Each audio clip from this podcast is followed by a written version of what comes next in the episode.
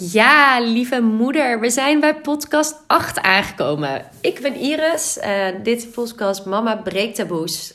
Um, interview ik andere moeders en experts op het gebied van zwangerschap, postpartumfase en moederschap. En alle dingen die daarbij komen kijken, die je misschien niet zo snel bespreekt met je buurvrouw. Um, maar die ik in de afgelopen jaren veelvuldig heb gehoord. Um, en ja, daarom deze podcast. En de gast van vandaag is een dame die ik eigenlijk al een tijdje ken. Um, ze zal zich zo meteen zelf voorstellen. Um, uh, nou, we gaan gewoon lekker van start. Um, Ina, welkom. Dankjewel, dankjewel. dankjewel. Ja, uh, nou, ik ben Ina. Hoe oud ben ik ook alweer? Ik ben 38. Um, ik ben uh, moeder van twee dochters. Uh, de oudste is ruim vijf, de jongste is acht maanden. En ehm, ik noem mezelf bedrijfsdoula. dat is eigenlijk voortgevloeid na het schrijven van mijn boek Spuug op je blouse. En dat gaat helemaal over de combinatie zwangerschap, werk en moederschap en werk. Um, ik uh, ben ook zwangerschapsyoga-docent en postpartum-yoga-docent. En in mijn yogalessen kwam ik zoveel vrouwen tegen die worstelden. En vaak was die worsteling met werk. En uh, dat heeft mij geïnspireerd om, om dit boek te schrijven. Um, en inmiddels nou, durf ik mezelf ook wel een beetje expert op dat gebied te noemen. door ervaring en, en door het boek. Um, dus ik geef vrouwen daar ook advies over op allerlei verschillende manieren. Dus ja. dat is wie ik ben en wat ik doe. Ja, ja. ja precies. Leuk. En nou ja, de reden inderdaad dat ik jou uitgenodigd, Ina Heijnen, dat is inderdaad precies dit thema. Dat je als, als moeder zijnde en vooral in die eerste fase uh, ik zie heel veel vrouwen die bijvoorbeeld ook met klachten uh, halverwege de zwangerschap komen en uh, ja, dan uitvallen op werk. En dat doet voor hen echt een, ja, dat, na, dat, dat heeft zo'n grote impact ook op het mentale gedeelte, het stuk je sterk voelen. Ja. angst ook wel voor, de, de, ja, of pijn voor tijdens de bevalling, maar ook hoe dan weer terug te komen. En ja, dat stukje weer terug instromen, dat is zowel voor mijn eigen ervaring. Uh, dat ik merkte, ik ben zelf na, de, na mijn eerste. Uh, nou, het is eigenlijk trouwens sowieso wel interessant. Want uh, mijn contract liep dus af tijdens mijn verlof. Dat mag helemaal niet. Oké, okay, ja, ja, het was een tijdelijk contract. Nou, kijk, hier zijn we meteen al aan. Uh, ho, wat had ik moeten doen? Nee. Um, mijn contract liep af tijdens mijn. Uh, en uh, tijdens dus. Nou ja, echt gewoon tijdens mijn verlof. En ik werkte in de kinderopvang. En dat was net in die tijd dat het echt niet goed ging in de kinderopvang. Acht jaar geleden inmiddels. En um, ik had eigenlijk, moest ik mezelf soort van bewijzen of dat ik door kon stromen als locatiemanager tijdens mijn zwangerschap. Dus dat gaf enorm veel stress en spanning. Wat ik nu achteraf ook wel beter kan plaatsen. Maar toen, ja, weet je, ja, dat, dat, dat deed ik gewoon, hè, dat, dat vooral. Um, en toen uh, ben ik dus tijdens mijn zwangerschap gaan solliciteren. kwam ik op een, uh, nou, een, een, school terecht, 0 tot en met 12, waarin ik op een babygroep ook ging, stond. Toen ik drie. ja, zie je. Ik, ik het ondertussen ja, mijn hoofd. Ja, ja, ja, nee. En ik dacht gewoon, maakt mij niet uit. Ik wil gewoon straks niet alleen maar. Uh, sorry, lief schat, als je dit ooit terugluistert, lieve dochter van me. Ja, maar ik, ik ben niet de mama die alleen maar 24-7 thuis kan zitten. Ik heb echt die uitlaatklep nodig. Uh, in mijn werk, uh, maar ook het sociale. En ik wist niet zo goed wat ik echt heel leuk vond en wat ik ook heel erg goed kon. Dat wist ik eigenlijk toen niet zo goed. Um, dus ik dacht, maakt niet uit wat het wordt, als het maar even een baan is. Uh, toen ben ik daar ingestroomd en terwijl ik mijn drie maanden oude kindje naar de buurt, de, ja, de groep naast mij bracht, zat ik zelf met een baby en vijf huilende baby's om mij heen. Dus ik was al, ja, ik, ik, ik burned out. Nou, ik denk eigenlijk meer dat ik bored out was. Uh, dat ik echt voelde van ik, zit, ik, ik doe hier totaal niet wat ik het liefst, wat ik het beste kan. En waar mijn hart van uh, gaat gloeien. Um, maar wel die drive van ik wil, ik wil dit, ik wil dat. En nou ja, dat, dat, dat mondde uiteindelijk uit in een half jaar in een hele erge vermoeidheid. Um, en dat ik ook gewoon ja, gewoon me heel donker voelde eigenlijk. Dat. Um, en natuurlijk weinig slaap. Dus dat dat als combinatie. Ik, ik maakte de ochtend, die begon ook om half acht ochtends bijvoorbeeld. Dus dat was. Uh, ja, dat, nou, dat was allemaal. Uh, ik ben ook na drie kwart jaar gestopt. Uh, en toen pas op de plaats. En ga maar eens even echt voelen wat je wilt. Uiteindelijk toch alweer ergens ingestapt. Maar dat was al beter. Weet je, soms is het ook wel een beetje zoeken. Maar, maar interessant dat jij zegt van... God, dat mag eigenlijk helemaal niet. een verlof uh, laten aflopen. Nee, er zijn een hoop dingen die, um, die in Nederland heel goed geregeld zijn op papier. Ja. maar in de praktijk totaal anders lopen. En um, 40% van de Nederlandse moeders krijgt te maken met zwangerschapsdiscriminatie. Dus dat is bizar veel. En dat is ook in de afgelopen acht jaar eigenlijk gewoon niet uh, gedaald. Hmm. Um, dat is ook een van de redenen waarom ik daar ook in mijn boek veel aandacht aan besteed. En ook een hele, um, uh, ja, eigenlijk een soort training heb ontwikkeld voor verloskundigen. Omdat, ja. kijk, ik probeer natuurlijk heel erg uh, vrouwen te bereiken. Maar verloskundigen zien natuurlijk non-stop vrouwen. Ja. Um, dus als zij meer kennis hebben over dit onderwerp ja, dan kunnen zij een enorme impact uh, maken. Dus dat is ook een van de redenen. Mooi. ik dat doe. Ja. En, en, en wat is dat precies dan, discriminatie? Waar moet je dan aan denken? Nou, zwangerschapsdiscriminatie kan van alles zijn. Bijvoorbeeld een contract dat niet verlengd wordt, uh, terwijl je wel altijd goed hebt gefunctioneerd. Uh, misschien werd er bijvoorbeeld al zelfs gesproken over een vast contract of over opleidingen. En dan vertel je dat je zwanger bent en dan wordt je contract opeens niet verlengd. En soms is dat wat duidelijker dan, dan bij anderen, maar dat is veel voorkomend. Um, maar ook bijvoorbeeld dat er um, geen rekening wordt gehouden met uh, een kolfruimte. Um, dat er geen extra pauzes worden toegekend waar je allemaal recht op hebt. Dat je werk bijvoorbeeld niet aangepast wordt. Er zijn ook volgens mij iets van 30% van de vrouwen doet na 20 weken uh, risicovol werk. En als ik jou hoor vertellen dat je zwanger uh, met inderdaad op een babygroep hebt gestaan, dan ben je dus non-stop aan het tillen. Officieel, volgens de richtlijnen vanuit de bedrijfsartsen, mag dat helemaal niet. Um, en de een heeft daar helemaal geen last van en kan er prima mee omgaan. Maar er zijn ook heel veel vrouwen die uh, dat eigenlijk niet meer kunnen. Uh, en dan over hun eigen grenzen heen gaan. Terwijl eigenlijk ze wettelijk gezien uh, het niet hoeven te doen. Ja. ja, het is een interessante. Want bij mij triggert er bijvoorbeeld meteen iets van... Maar ja, na 20 weken zwanger, vooral bij die eerste... Um, nou stond ik op, toen nog op een BSO. En heb ik, toen had ik toen maar... Ik zie ik natuurlijk wel veel collega's gezien... die ook zwanger gewoon uh, ja, doorwerkten tot een... Uh, nou ja, zeg 36 weken misschien wel. Uh, waarin je elkaar dan ontlast als collega zijnde. Maar kijk, bij mij triggert het bijvoorbeeld heel erg wel van... Ja, nou ja, ik kon ook echt nog wel een, een baby toe... Ja, weet je, als moeder zijn, als je, je bent moeder... Je bent zwanger en je tilt ook nog je kind... Ja dat moeten wij toch kunnen? Dus dat ja, maar de, uh, dat ja. is ook de, de reden waarom op de achterkant van mijn boek staat: je moet zwanger zijn, um, uh, of je moet werken alsof je niet zwanger zijn, en ook moeder zijn alsof je niet werkt. Weet je wel? Dus het is, ja. het is die combinatie die het vaak lastig maakt. En dat we ook heel erg geneigd zijn om met elkaar te vergelijken. Want het feit dat jij denkt van ja, maar ik kon dat nog gewoon, wil niet zeggen dat iemand anders dat ook gewoon eventjes doet.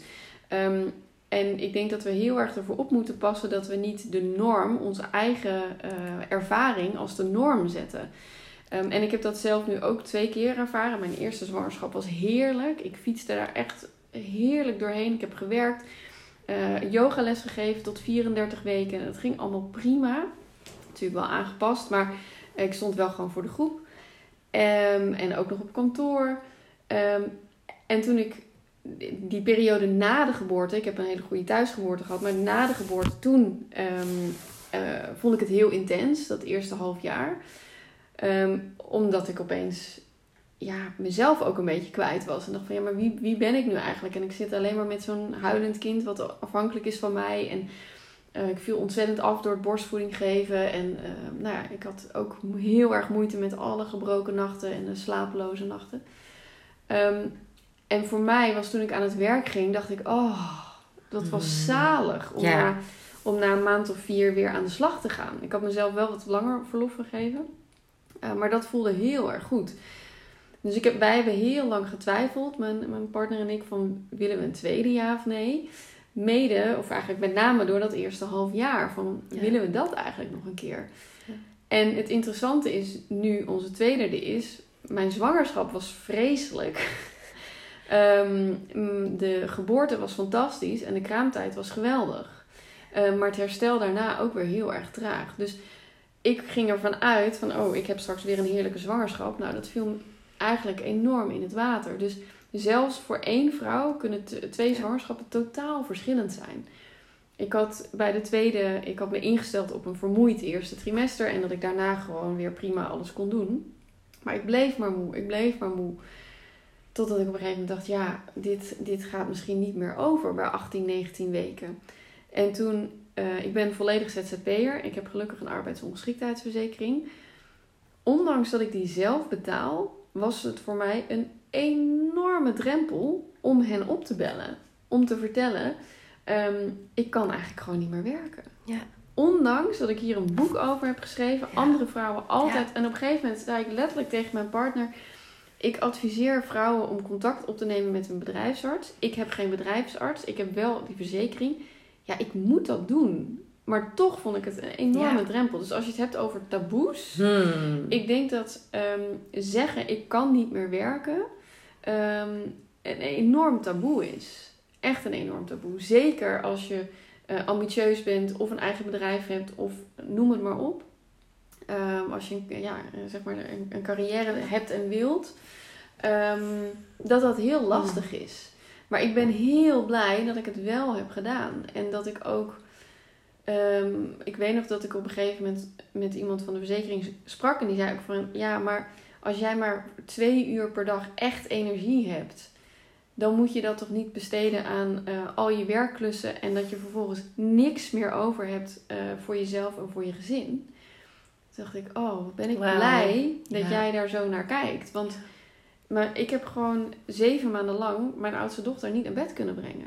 Omdat ik gewoon om half zeven zelf op de bank lag. En gelukkig op een gegeven moment kwamen we erachter. Ik had allerlei tekorten. Dus ik had een vitamine D tekort, B12 tekort, ijzer tekort.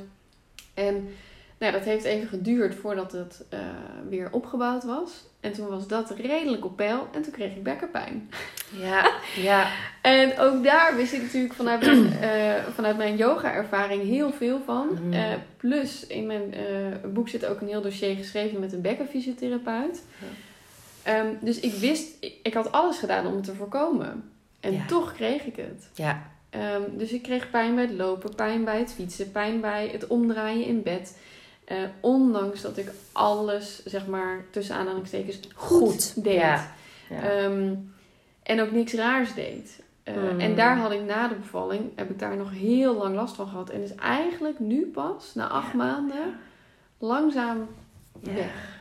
Ja, kun je nagaan. Ja. Dus die negen maanden zwanger, negen maanden mhm. onzwangere, mm. is er ook niet voor niks. Nee, en dan wordt er toch gezegd van nou, na, in Nederland, na drie maanden, ja. Je krijgt zo lang verlof. Een maandje voordat je gaat bevallen, na de bevalling ongeveer drie maanden. En dan uh, mag je weer aan het werk.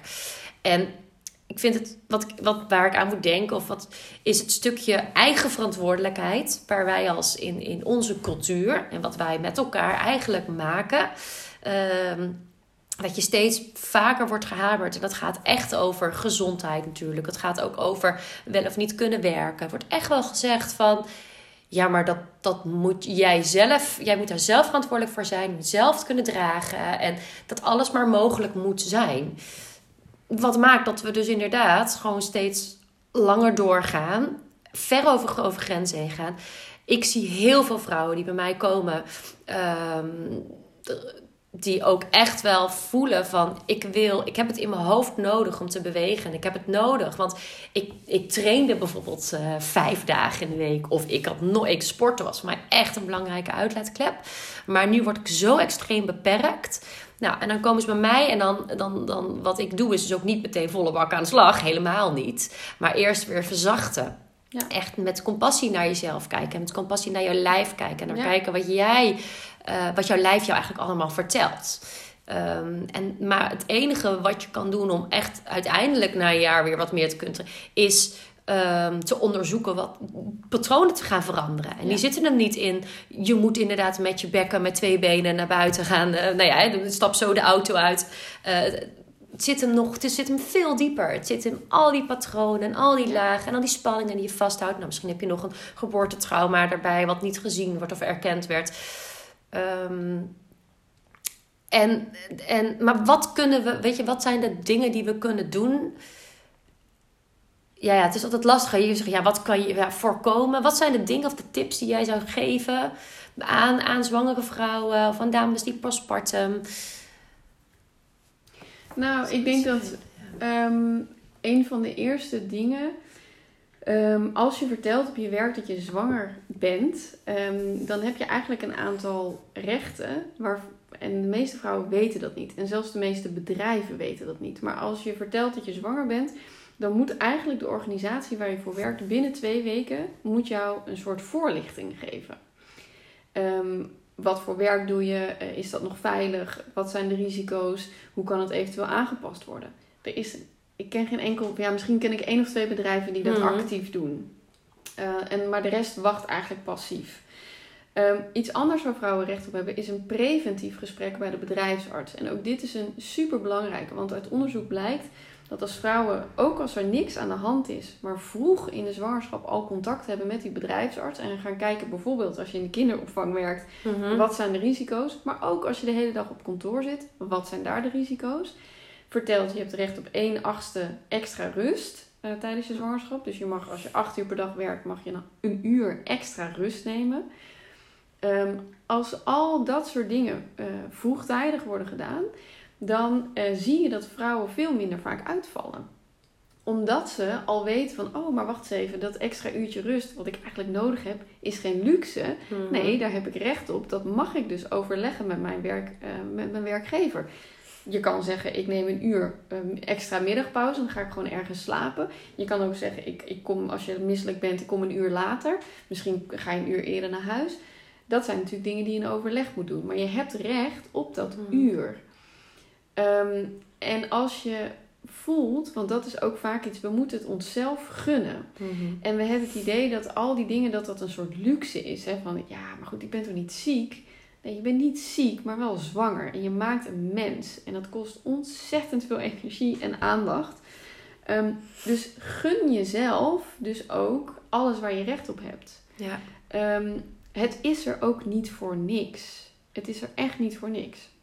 Ehm, dus ik denk dat in dat vroege stadium kun je heel erg veel winst behalen. Ja. dus ook als je jezelf goed voelt, ga toch even naar die bedrijfsarts. Maak gewoon kennis. Want stel dat je later toch tegen klachten aanloopt, dan is die drempel zoveel lager om dan wel contact ook te zoeken. Zit het hem ook in, hè, want dan heb je het eigenlijk ook over bedrijfscultuur. Ook. Daarin. Van, Weet je, voel jij je dan. Uh, want ik, ik, ik weet dat veel vrouwen die bijvoorbeeld. Ik heb een tijdje met veel vrouwen die ook in de consultancy werkten getraind.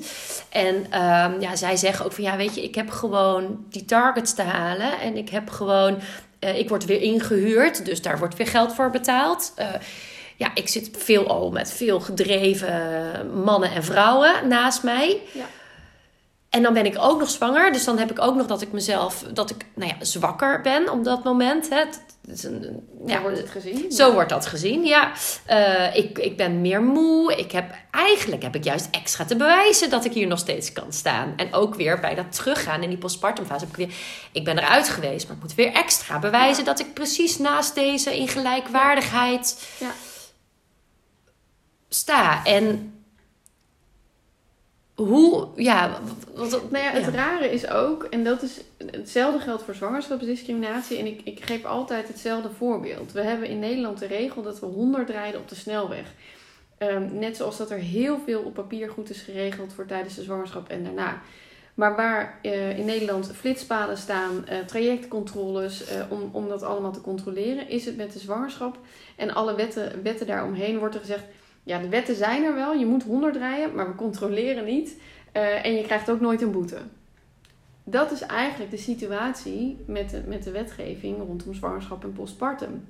Dus van iets wat een, collectief, een collectieve afspraak is, wordt het opeens een persoonlijk probleem. Ja.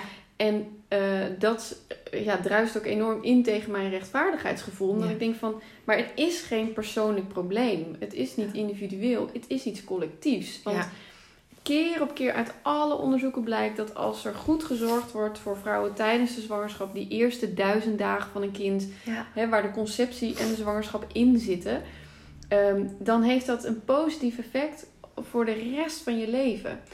Ehm, dus ik begrijp ook niet ehm, dat er in Nederland zo slecht eigenlijk wordt gezorgd voor zwangere en jonge moeders. En, dan, en ook jonge vaders trouwens. Dus wat dat betreft, eh, als je kijkt hè, naar landen in Scandinavië waar je een jaar uh, gewoon betaald eruit kunt. Ik denk dat daar ook de cultuur dus heel anders is. Ehm, en daar wordt wel degelijk verwacht dat je daarna weer misschien vijf dagen aan de slag gaat. Ehm, maar goed, dan is je kind ook alweer één. Wat totaal een andere beleving is dan je kind van één naar een echt een supergoeie, degelijke crash te brengen. Of naar eh, iemand die je helemaal niet kent en dan je kind van tien weken daarachter te laten. ja, um, en wat je net zegt over die consultancy, een van de interviews in mijn boek is ook met een advocaat. En zij ging naar haar eerste kind. Zes weken daarna zat zij weer op kantoor om te bewijzen dat ze echt nog hetzelfde was. Ja. En pas na haar derde kind, die prematuur werd geboren, dacht ze: wat ben ik eigenlijk aan het doen? Ja. Um, en, en dat is denk ik ook de hele tijd het spanningsveld waar je mm. als zwangere en ook als moeder dus de hele tijd in moet balanceren. Van wat wil ik zelf, wat wordt er van me verwacht, maar ook wat denk ik dat er van me verwacht wordt. Want we zijn ook heel hard voor onszelf en we leggen ook zelf de norm heel hoog. Ja, Absoluut, absoluut. Ik denk ook dat als ik kijk naar de vrouwen om me heen. Dus het grappige is, ik ben zelf ook zo getransformeerd van een dame die hè, wilde, wilde sporten en wilde trainen. Omdat dat mijn manier was van, nou, ik voel me weer mezelf. Vooral in die fase. Naar, uh, naar training geven tot mijn 32 weken. Terwijl ik met harde buiken daar als trainster stond. En ik zei tegen dames, nou, mogen, als iemand harde buik krijgt dan... terwijl ik daar zelf ook stond Um, nou, nou, inderdaad is ook wel echt wel spanningen rondom mijn bekken. Um, en bekkenbodemklachten ook na de bevalling. En eigenlijk daardoor ben ik ook gaan beseffen van... wacht eens even, wat ben ik eigenlijk allemaal aan het doen? En wat, wat in welk uh, keurslijf ben ik mezelf aan het proppen? En ook de afgelopen jaren veel zachter. Dus ook in mijn training is het altijd op zoek naar die balans. Altijd op zoek naar wat heb je nu nodig. En dat is meestal veel zachter zijn dan dat je denkt dat je bent. Dat, dat je dan... Ja. En... Um, dus die, die, en wat ik nu zie, is dat er ook steeds meer hele sterke, hele sterke vrouwen bij mij komen. Omdat ze voelen het mag anders. En, en dat dat dan doorwerkt inderdaad naar jezelf uitspreken, maar vanuit een zachte kracht. In plaats van het gevecht van ik moet hier. Maar daar hebben wij dus als, als, als vrouw zijnde voor onszelf. En ook voor onze vriendinnen. En ook voor onze zussen. En onze, weet je, naar onze kinderen toe. Ook die zachtheid mag veel meer. Ja, en ik denk ook een soort van de bewondering voor wat je allemaal dus doet. Ja. Want uh, je lijf verandert, je maakt een mens, je draagt een mm. mens. Um, je brein verandert gewoon voor twee jaar, hè, voor ieder kind. Ik weet nog dat na de eerste dacht ik bij vier maanden, oh, volgens mij ben ik er weer een beetje. Nou, toen bij negen maanden dacht ik, nee, nu ben ik er. En toen na anderhalf jaar dacht ik, nee, nu ben ik er weer. En toen was het ook zo. Dus die anderhalf, twee jaar, dat uit eigen ervaring. En ik heb het idee dat het nu na een tweede milder is, omdat je al moeder bent. Dus voor mij persoonlijk, en, en dat kan natuurlijk voor ieder anders zijn, maar voor mij persoonlijk is de, is de, de overgang veel minder groot. Plus, ik had uh, bij mijn eerste geboorte had ik uh, een, een, ja, een uitgebreid uh, geboortewensen op papier. En, en, maar over die hele postpartumperiode had ik nauwelijks nagedacht. Nu dacht ik, nou die geboorte, daar heb ik eigenlijk wel alle vertrouwen in. Um, maar mijn postpartumplan was echt drie keer langer, kan ik je vertellen, dan, dan mijn geboortewensen. Ja. Um, omdat ik wist van, ik moet zorgen dat ik dan blijf staan. En ik moet milder zijn, vooral naar mezelf moet milder zijn. Ja, nou ja, zeker. Want ik weet nog dat na de eerste, dan, want mijn partner doet echt superveel ook. We zijn ontzettend gelijkwaardig in, in het ouderschap. Maar ik weet nog dat na de eerste dat hij zei van, joh, ik ben hier, ga even lekker iets voor jezelf doen. Ga naar buiten, ga de stad in. En dat ik alleen maar dacht, ja, maar, ja, maar ik sloeg gewoon dicht. Ja. Terwijl ik ben van nature iemand die over het algemeen redelijk goed weet wat ze wil. Maar ik wist het niet meer. Dus als ik opeens een paar uur voor mezelf had, ja. ik wist het niet meer. Maar ik gunde mezelf ook niks. Nee. Ehm, en dat is wel een transformatie waarvan ik dacht, dat gaat me niet nog een keer gebeuren. Dus ik had nu een postpartum doula. Ik heb vijf massages gehad in zes of zeven weken tijd. Ehm, de, de, hele lieve vriendinnen hadden een mealtrain opgezet. Dus we hadden echt eh, regelmatig twee, drie keer in de week werd er heerlijk eten voor ons gebracht. Ehm, we hadden onze ouders gevraagd om af en toe even op de oudste wat aandacht te geven. We hadden overal eens een beetje over nagedacht. En die kraamweken, ze waren zalig. Echt. Ik, ik kan nu zeggen wat het is om te genieten van de kraamtijd. Terwijl ik daar echt met huivering tegenop zag na die eerste ervaring. Ja. Dus ehm, ja, dat is iets wat ik ook moeders probeer mee te geven. Van denk ook na wat je zelf nodig hebt. Wat mag je jezelf ook gunnen in die postpartum fase. En je hebt veel meer aan een massage dan aan nog drie rompertjes, kan ik je vertellen. Ja. Ehm, ook je baby. Misschien wel juist je baby. Want hoe relaxter jij bent en hoe zachter jij bent, des te relaxter ook die baby wordt.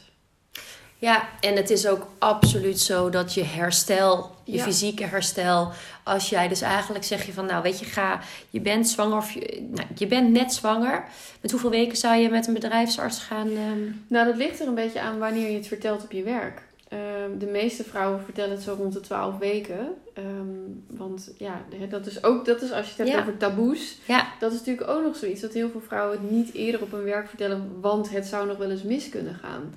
Ehm, maar ook daarin kun je wel degelijk bedenken van ja, maar als het misgaat, wil ik dan op mijn werk zijn? Ja. dus, maar goed, er zijn natuurlijk allerlei tussenwegen, want dan hoef je het niet iedereen te vertellen. Maar je kan natuurlijk ook bijvoorbeeld ook alleen je leidinggevende wel in vertrouwen nemen. Of één collega, dat als er iets zou zijn, Hè, dat je je ook gewoon ziek kunt melden en dan niet meteen alles uit. Dat hoeft trouwens ook niet. Hè? Je hoeft niet de reden te vertellen van ziek melden. Dus als je te maken krijgt met bijvoorbeeld een miskraam, meld je gewoon ziek. Voel hoeveel tijd je nodig hebt. Want de ene vrouw zegt na drie dagen: Ik heb afleiding nodig. Ik wil weer aan het werk. Terwijl de ander zegt: Nee, ik wil echt gewoon even bijvoorbeeld drie, vier, vijf weken niks om, om dit te kunnen verwerken. Ja. En zelfs ook dit per vrouw kan het verschillen. Ja. Uh, en een per keer ook nog. Um, maar goed, je vraag was van wanneer uh, vertel je het en wanneer kun je naar die bedrijfsarts. Nou, stel dat je het vertelt tussen de 10 en de 12 weken. Maak dan bij 14 weken een afspraak. Ja, gewoon even wat zijn eigenlijk mijn rechten? Wat zijn mijn rechten? Of misschien heb je zelf al. Ja, wat zijn de risico's, van mijn baan? En uh, wat kan ik doen om ja, duurzaam inzetbaar te blijven? Hè? Ja. Zodat het duurzaam is voor jezelf. En ik geloof altijd in zo'n win-win situatie. Want hoe beter jij voor jezelf zorgt en laat zorgen, um, des te beter dat ook weer is uiteindelijk voor je werkgever. Ja. En wat ik zelf heel vaak zeg tegen vrouwen in consulten is ook van beter één stapje terug en dan straks weer één stapje naar voren, of misschien zelfs twee stapjes naar voren, dan dat je nu blijft staan en uitvalt over drie weken. Want daar heeft niemand iets aan. Nee. Dus op tijd een stapje terug zorgt er eigenlijk voor dat je langer wel gewoon ja, jezelf kunt blijven eigenlijk. Ja. Want we zijn heel erg geneigd om onszelf er dan bij te gaan doen. Ja. dan denk je misschien van, oh ja, ik krijg een kind. Nou, een kind, nou, daar kan ik er wel bij doen. Eh, maar uiteindelijk resulteert het er altijd in dat je jezelf erbij gaat doen. Ja, precies. En ook, ja, dan ga je ver over grenzen heen. En, en nou ja, er zijn eh, genoeg vrouwen die ook daardoor fysiek weer... Ja. Je lijf zegt op een gegeven moment wel stop. Ja. Alleen vaak is dat dus al te laat. Ja, ehm, ja en ook daarin speelt wel degelijk ook de cultuur, uh, de organisatiecultuur en ook gewoon ehm, die hoge lat.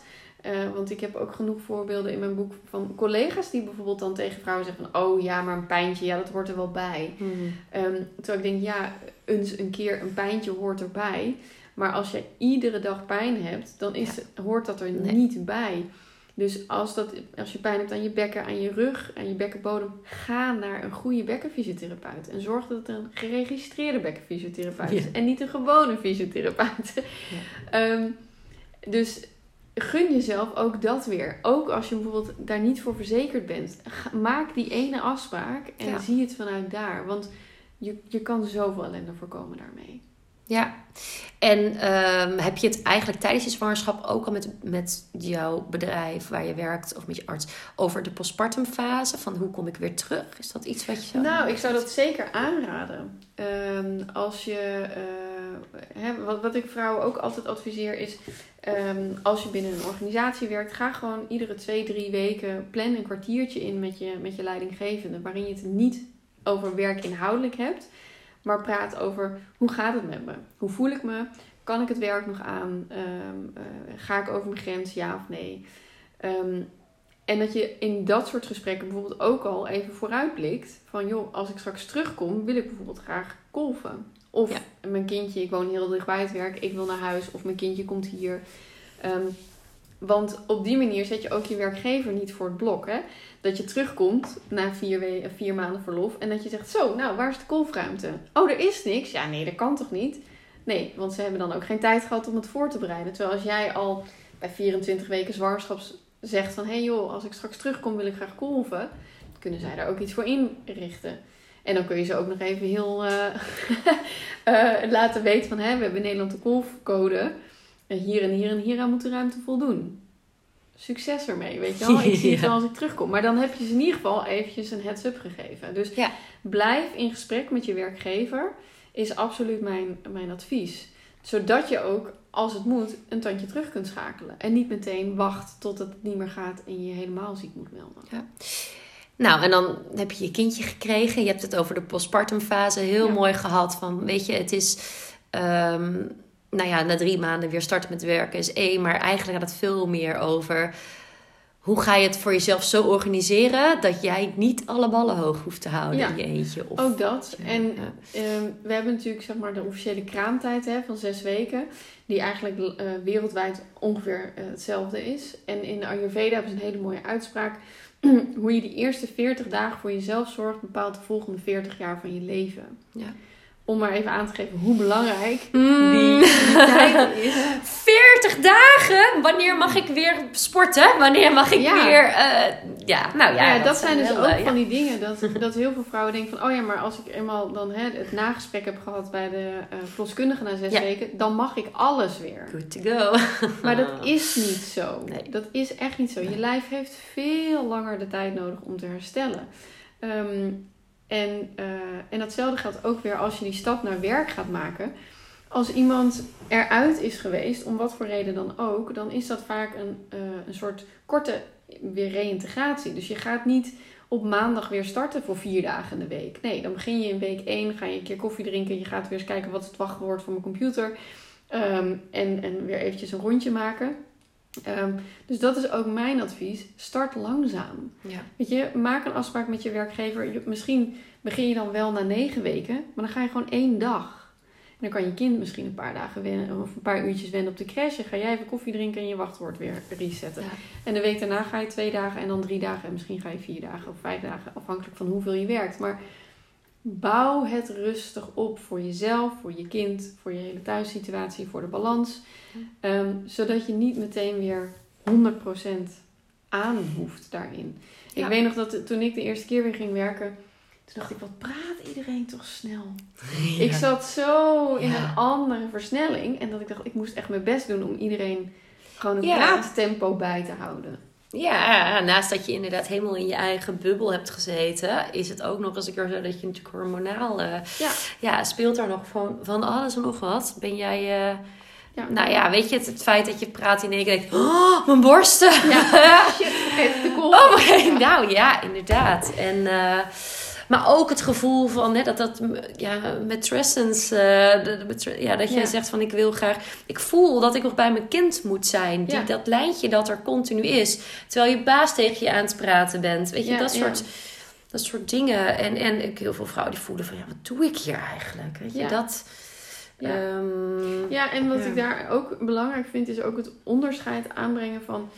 Stel dat je, je moet na tien weken weer aan het werk, wat ik sowieso belachelijk kort vind. Ehm, want er is een, ik zie in mijn lessen een enorm verschil tussen vrouwen 10 weken na de bevalling en bijvoorbeeld 26 weken ja. na de geboorte. Na 26 weken hebben de meeste vrouwen er wel weer zin in. Ja. Na 10 weken zijn maar Mhm. heel weinig vrouwen die er echt, echt weer klaar voor zijn en zin in hebben. Ja.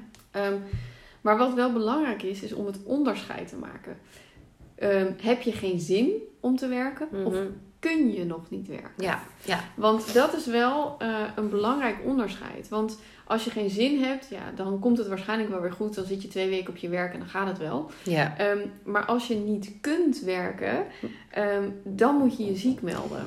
En dat ziek melden is ook weer een win-win voor je werkgever. Want op het ja, moment dat jij... jij... zij ook gewoon weer geld voor. Ja, ja, en als jij eerst aan het werk gaat en drie weken werkt en dan bijvoorbeeld uitvalt, dan betaalt je werkgever. Als het aansluitend aan je bevallingsverlof is, betaalt het UWV. Oh ja. Dus ook in die zin ja. zou ik ook absoluut aanraden: voel goed. Kun je niet werken of heb je nog geen zin? En zijn er nou signalen van ja, nou ja, elke dag pijn? Dus dat is elke een hele pijn. duidelijke. Ja, nee, dan ga je nog niet is echt werken. een dan. Ja. Um, zijn er andere signalen van je zegt, nou, weet je, dat is misschien zo'n schuin grijs gebied. Want als wij zeggen, nou, wij vrouwen zeggen, nou, kom op, hup, moet toch kunnen en go.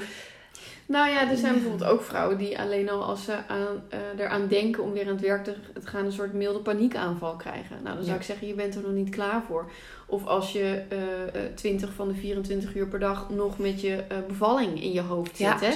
Vrouwen met een geboortetrauma, dan zou ik ook absoluut zeggen, nou ga eerst daarmee aan de slag voordat je weer Mhm. het volgende aangaat. Ja. Um, Daar gaan we het ook nog over hebben in de volgende podcast. ja, want dat zijn natuurlijk ook heel veel vrouwen die daarmee te maken. Ja. En ook bijvoorbeeld een postpartum depressie komt gewoon ook heel erg ja, veel voor. Ja. En voor sommige vrouwen kan dan werk heel goed zijn.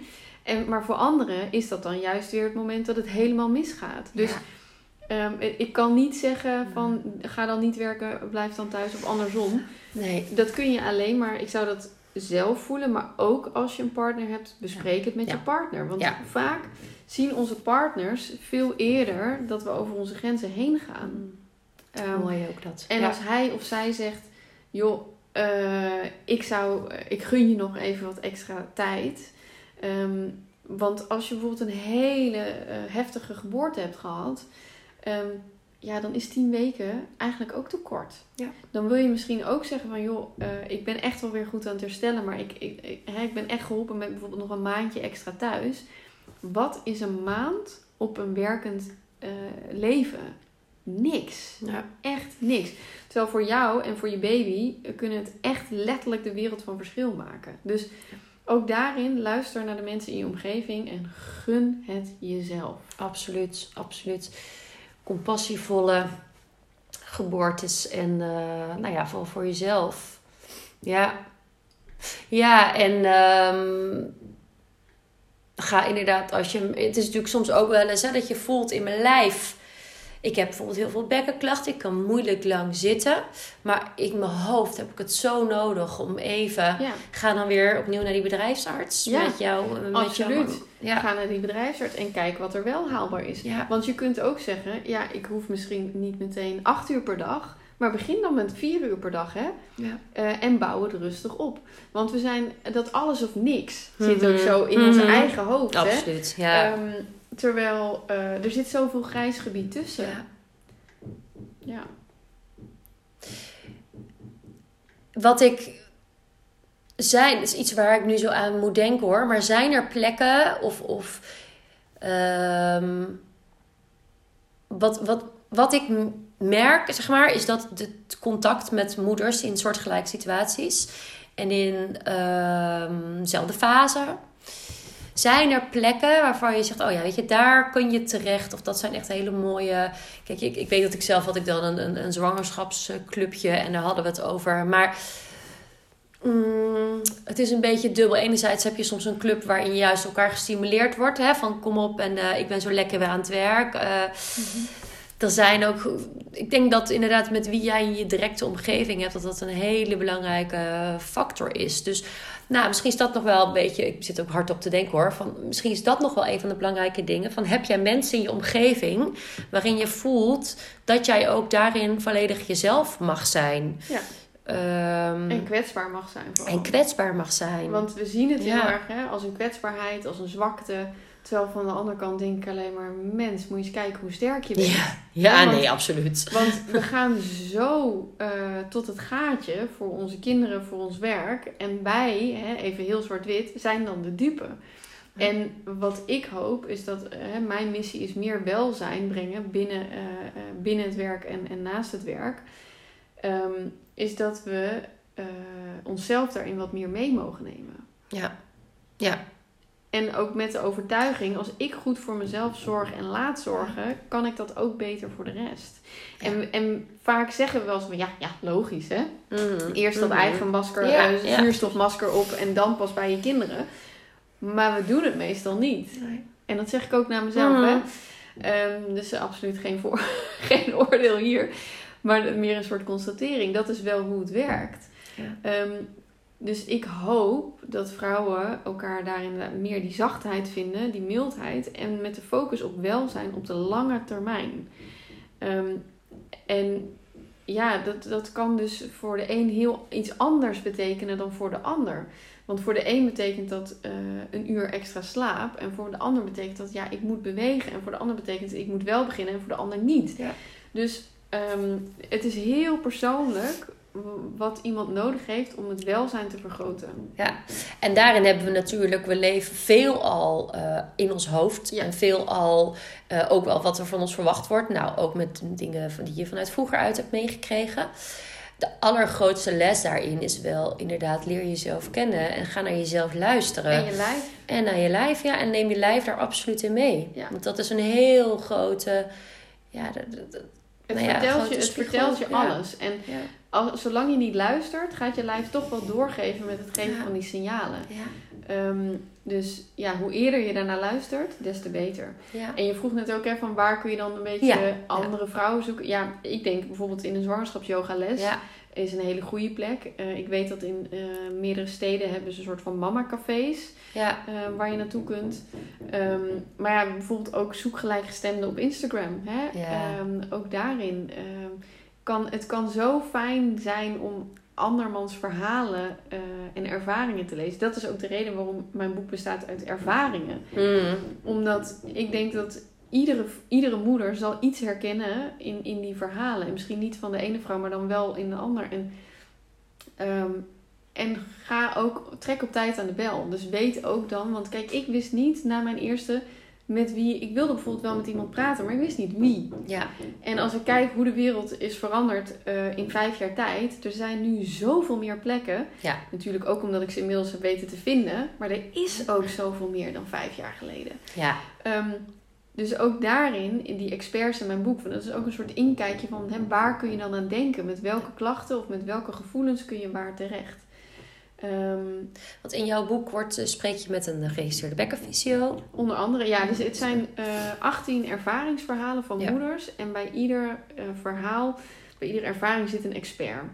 Dus inderdaad, er zit een, een dossier in met een bekkenfysiotherapeut. Maar het gaat ook over zwangerschapsdiscriminatie. Het gaat over postpartum depressie, over miskramen, IVF. Um, ja. Noem het. En dat allemaal ook weer gerelateerd aan werk. Ja. Um, een bedrijfsarts natuurlijk. Dus er staan allerlei experts in, zodat je een inkijkje krijgt van welk type expert kan mij ook waarmee bijvoorbeeld helpen. Ja, spuug op je blouse. Yes.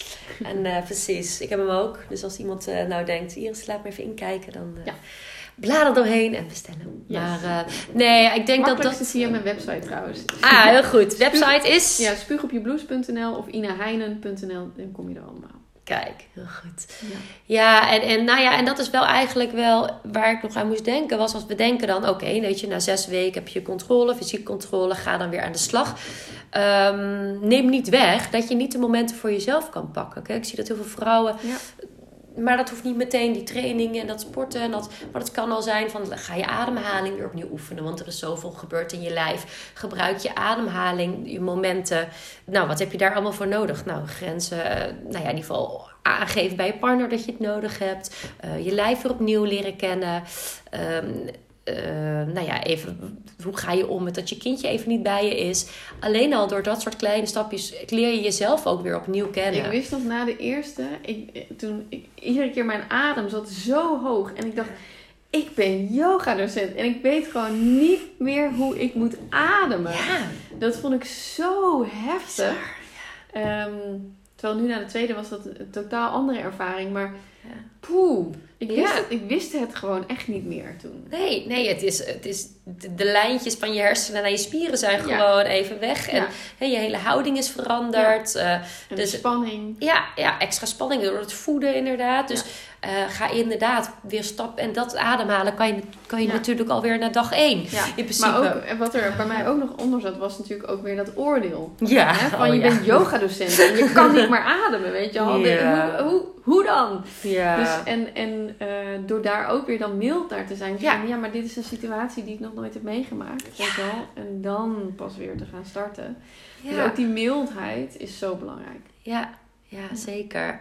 Nou, en ik denk dat je dat nou ja, voor jezelf, maar ook als jij in je omgeving iemand hebt, uh, soms is het heel fijn om, om ook, ook te hebben van, weet je, het, ik weet het, misschien voor jou is het niet logisch of je denkt niet allemaal kan, maar weet je, ik, ik weet dat vrouwen bij mij komen het heel fijn vinden om te horen, ja, maar fysiek is het ook anders. Weet je, ja. fysiek is er echt iets gebeurd in je buik, waardoor je geen contact meer maakt met je buikspieren, uh, even op dat moment. En dan is het de eerste paar keer ontzettend worstelen omdat je inderdaad denkt, hé, wacht even, moet ik weer contact? Ja. maar ja, dit is heel erg normaal. Dit zie ik bij iedereen. En dit is dat je weet, oh, wacht even. Het is niet dat ik het niet goed doe. Want hoe vaak we inderdaad niet zeggen dat we het zelf niet goed doen. Terwijl het is normaal. Ja. al die dingen die we ervaren zijn eigenlijk heel erg normaal. Alleen... Uh, door de beelden die we hebben in ons hoofd, vinden we het raar. En denken we, er is iets mis met ons. Terwijl, uh, daarom helpen die eerlijke verhalen ook heel erg. Zodat we meer en meer voelen van, oh, maar wacht eens even, dit is dus dit. Ja, dat ik nu die tegenstrijdige dingen voel van, ik wil eigenlijk naar mijn werk, ik wil heel graag iets voor mezelf doen, ik wil mijn hoofd weer aanzetten. En dan zit je op je werk en dan denk je alleen maar, dan wil je naar, ja. Dat dat dus normaal is. En dat, dat heel veel vrouwen dat hebben. En dat het oké is ja, dat, dat is wel mijn, mijn droom om uh, veel meer dat realistische beeld neer te zetten. Ja, mooi. Um, dus dat doe jij met want jij gaat naar verloskundigen. Ja, met de training voor verloskundigen. Maar ook dus, ik doe uh, gewoon privéconsulten. Kun je inboeken via mijn website. Oh, als je bijvoorbeeld vragen hebt, dan kun je een oh, half uurtje gewoon met me bellen. Ja. En dat kan gaan over, uh, dat kan gaan over werk, dat kan gaan over yoga, over welzijn, over van alles. Ja. Um, en ik geef ook uh, sessies binnen het bedrijfsleven. Uh, zowel uh, yoga, zeg maar meer bewegen en ontspannen op het werk. en ook nu meer en meer gerichte workshops over ouderschap en werk. Ja. ja. Mooi. Dus ook als, als, als jij voelt van oeh, ja, maar ik moet wel naar mijn, ik moet iets op mijn bedrijf, maar ik vind het heel, of bij mijn bedrijf, ik vind het heel erg lastig. Ja. Ik vind het heel fijn om daar even een soort, ja, naast, over te sparren. Iemand die naast mij staat, die daar even met me mee kan kijken. Absoluut. Um, en ik denk inderdaad daarin van spreek ook je angsten uit. Uh, want, want op het moment dat we uitspreken van oeh, ik ben bang hoe ze reageren. Of, en het kan ook die naar je partner toe zijn. Ja. Um, zolang het helemaal in ons hoofd blijft en we gaan handelen naar die verwachtingen, dan zijn we uiteindelijk verder van huis. En, en ja, ja dat, dat is wel iets, uh, we mogen wat dat betreft allemaal veel uh, zachter zijn naar ons. Ik denk dat het grootste gedeelte van de moeders hier, uh, niet alleen moeders, maar ja, absoluut. Ja. Ik zit even te denken, zit er, is er iets wat jij graag nog wilt, wilt delen? Of iets wat je wilt meegeven? Iets wat je wilt... Um, nou, misschien hè, wat ik in mijn boek ook heb geprobeerd, is de hoofdstuktitels uh, geven allemaal toestemming. Ja. Omdat iets wat ik ook heb gemerkt in alle interviews die ik heb gedaan, is dat vrouwen op zoek zijn naar toestemming van buiten zichzelf. Ja. Dus um, je hoeft niet door te lopen met klachten. Je mag het samen doen. Je kunt veranderen. Weet je wel, dat zijn allemaal dingen die toestemming geven. Uh, omdat we het zo moeilijk vinden om vaak die toestemming uit onszelf te halen. En ik hoop dat we elkaar meer die toestemming mogen gaan geven, zodat we dingen kunnen gaan doen die bij onszelf passen. Ja. Want um, dat, dat vind ik heel erg belangrijk. Dat is ook de ondertitel. Uh, je eigen keuzes mogen maken. Want um, er zijn vrouwen die zeggen: ja, maar ik word de beste moeder als ik vijf dagen in de week werk. Ja. Nou prima, dan moet je dat dus gaan doen. En de ander zegt: ja, maar ik ben de beste moeder als ik niet werk. Nou, dan moet je dat gaan doen. Um, ja, dus en je krijgt sowieso met oordelen te maken. Ja, Als jij voor A kiest, dan vinden de mensen er wat van. Kies je voor B, vinden mensen daar ook wat van. Precies. Maar wanneer kan jij dat dragen? Op het moment dat je voelt, maar wacht even. Ja, maar dit komt uit mijn kern. Precies. En dit is hoe ik sterk sta en hoe ik, ja, en daarin hebben wij natuurlijk die overlap en onze missie eh, gelijk. Dat, dat je echt veel meer vanuit je eigen kern mag leven en vanuit daaruit keuzes maken. En dan kun je jezelf ook steeds beter uitspreken. En ja, je gaat, tegen, je gaat jezelf tegenkomen. Als er iets een grote ontwikkeling, eh, persoonlijke ontwikkeling, dan is het het moederschap en alles wat erbij komt kijken. Ja. ja. het is een enorme transformatie. En uh, het zou fijn zijn als daar ook meer aandacht en ruimte voor kan zijn op het werk. En ik denk dat we zitten nu nog in een situatie waarin we dat, die ruimte eigenlijk in de meeste gevallen zelf moeten creëren. Wat het extra lastig maakt. En ik hoop dat we naar een maatschappij toe gaan waar, dat, waar er meer die ruimte voor is. Ja. Um, maar zolang die er nog niet is, laten we elkaar dan in ieder geval ondersteunen om die ruimte te pakken. Ja, ja. En ik, ik, ja, het is natuurlijk ook wel een beetje net wat voor bedrijf werk je. Er zijn toch altijd een aantal mensen die de ja, die, die, die de over grens heen moeten. Hè? Dus dat, dat, dat het bedrijf, normaal wordt voor een bedrijf. Ja, de eerste zijn vaak altijd degene die het meeste de wrijving uh, tegenkomen. Ja. ja, dus ook daarin, hè, als je dingen meemaakt, uh, als je verandering wil, dan doe je het ook niet alleen voor jezelf, maar ook voor alle vrouwen die nog na je komen. Ja. Um, maar goed, dat is vaak wel heel erg veel gevraagd als je in een, in een vervelende situatie Absoluut, zit. ja. Um, maar uh, als we allemaal maar onze schouders ophalen en denken, ja, zo gaat het nou eenmaal, ja. verandert ja. er niks. Dus we moeten wel met z'n allen ook het pad belanden. Nou ja, en als je daarin inderdaad uitspreekt van ja, maar ik, ik wil juist lang blijven doorwerken. Ik wil mezelf hierin eh, goed kunnen neerzetten. En ja, ik heb daar dingen bij nodig. Uh, iets nodig van jullie, iets nodig van, nou ja. Ja, een andere hoofdstuktitel is: Je mag iets verwachten van je werkgever. dus uh, ja. zeker. Ja. Ja. Ja. ja, en ik denk ook wel dat heel veel werkgevers uh, eigenlijk gewoon ook niet zo goed weten. Klopt, heel veel, heel veel, werkgevers zijn totaal niet onwelwillend. Nee. Alleen ze weten het ook niet. Nee. Um, dus als jij als werknemer daarin ook kunt zeggen: van, Nou, volgens mij heb ik hier recht op en ik heb hier behoefte aan dan kun je daarin, en niet door de strijd aan te gaan, nee, maar gewoon door hè, ja. het open te, te breken. Ja. Um, ja, ik denk dat je dan uh, het meeste bereikt. Ja. ja, en op het moment dat jij wat, wat voelt van binnen dat er een soort weerstand ontstaat naar jouw uh, werkgever of naar het werk, of dat er. Uh, uh, een soort vechtlust komt. Of een soort van ik moet stevig staan. Of dat je juist voelt, nou ja, uh, ik zet het wel aan de kant. Observeer voor jezelf even wat er dan gebeurt. In, in jezelf ook. Van, en wacht, is het een patroon wat ik misschien herken? En het zegt iets over dat er een grens is bereikt op dit moment. Dus er is een grens bereikt. Je hoeft daar niet met gestrekt been dan meteen in te gaan naar je werkgever misschien heb je even de tijd nodig van, oh, ga ik dat dan aanvliegen? Nou, wel dan Ina even. Maar ga even kijken van, weet je hoe, oh, maar neem het tegelijkertijd wel serieus dat je dat zo ervaart. Ja, ja. Um, ja neem jezelf serieus is ja. absoluut uh, ja. een belangrijke. Absoluut. Neem jezelf serieus. Ja. Mooi. Uh, nou, kijk. We kunnen natuurlijk heel lang kletsen, maar ik denk dat we in een herhaling gaan vallen dan.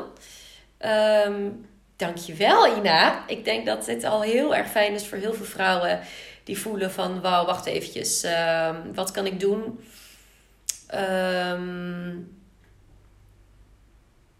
en ga, ja, dat. Misschien is het een mooi moment nu voor jezelf. Ook als jij voelt van, hmm, wat vind ik er eigenlijk van? Het kan ook zijn dat er heel veel chaos is gecreëerd in je hoofd. Uh, dat betekent dat er iets in werking is gezet. En laat het, schrijf het lekker even op voor jezelf. Uh, focus even op je ademhaling. Um, allemaal signalen die je serieus mag nemen. En um, dank je wel. Heel graag gedaan. Okay. Ina Heinen dus. Spuug op je. .nl. .nl. Yes.